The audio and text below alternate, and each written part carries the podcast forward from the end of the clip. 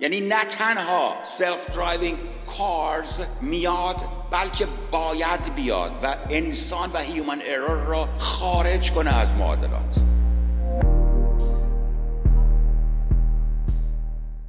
ببین نگاه ساغر جان ماشین self driving cars الان در حد هست که میشه داد بیرون و دادن بیرون. از self assisting که دیگه حداقل قبول داری که همه دارن. که اصلا lane خارج نشه اینا که همه ماشین جدید همه دارن.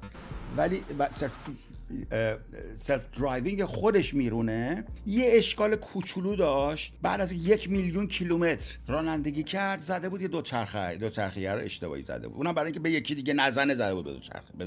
به زنه نزنه. یه هم چیزی که اونم به خاطر خیر بهتر اینو زده بودش. بعد برای همین license ش نگرفت که بیاد بیرون. وگرنه بسیار تکنولوژیش بالاست. می‌تونه خودش درایو بکنه. خب احتمالا زمانی که license ش رو می‌گیره میاد زیاد دور نیست. تا 5 سال 10 سال آینده. آقای دکتر شما چی فکر می‌کنید؟ ببینید تا 5 سال 10 سال دیگه self driving cars ما در خیابون خواهیم دید بله خیلی آسون. میگم truck ها همه قرار چیز بشه راننده ها قرار در واقع بیکار بشن. خود تسلا خود تسلا یه دونه truck ساخته باتری truck برقی بله. ساخته. خفن! self driving هم هستش.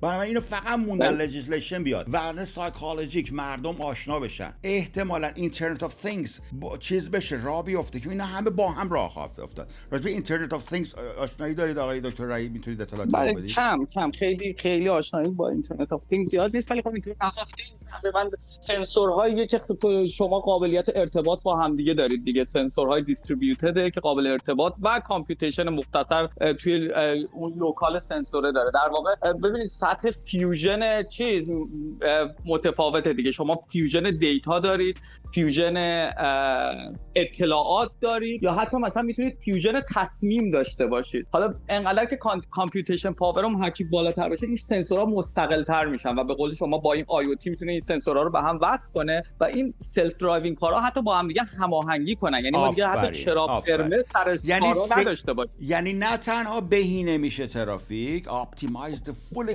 optimize میشه ترافیک بله، بله. بلکه safety بله. شما exponential بالا میره یعنی نه تنها self-driving cars میاد بلکه باید بیاد و انسان و human error را خارج کنه از معادلات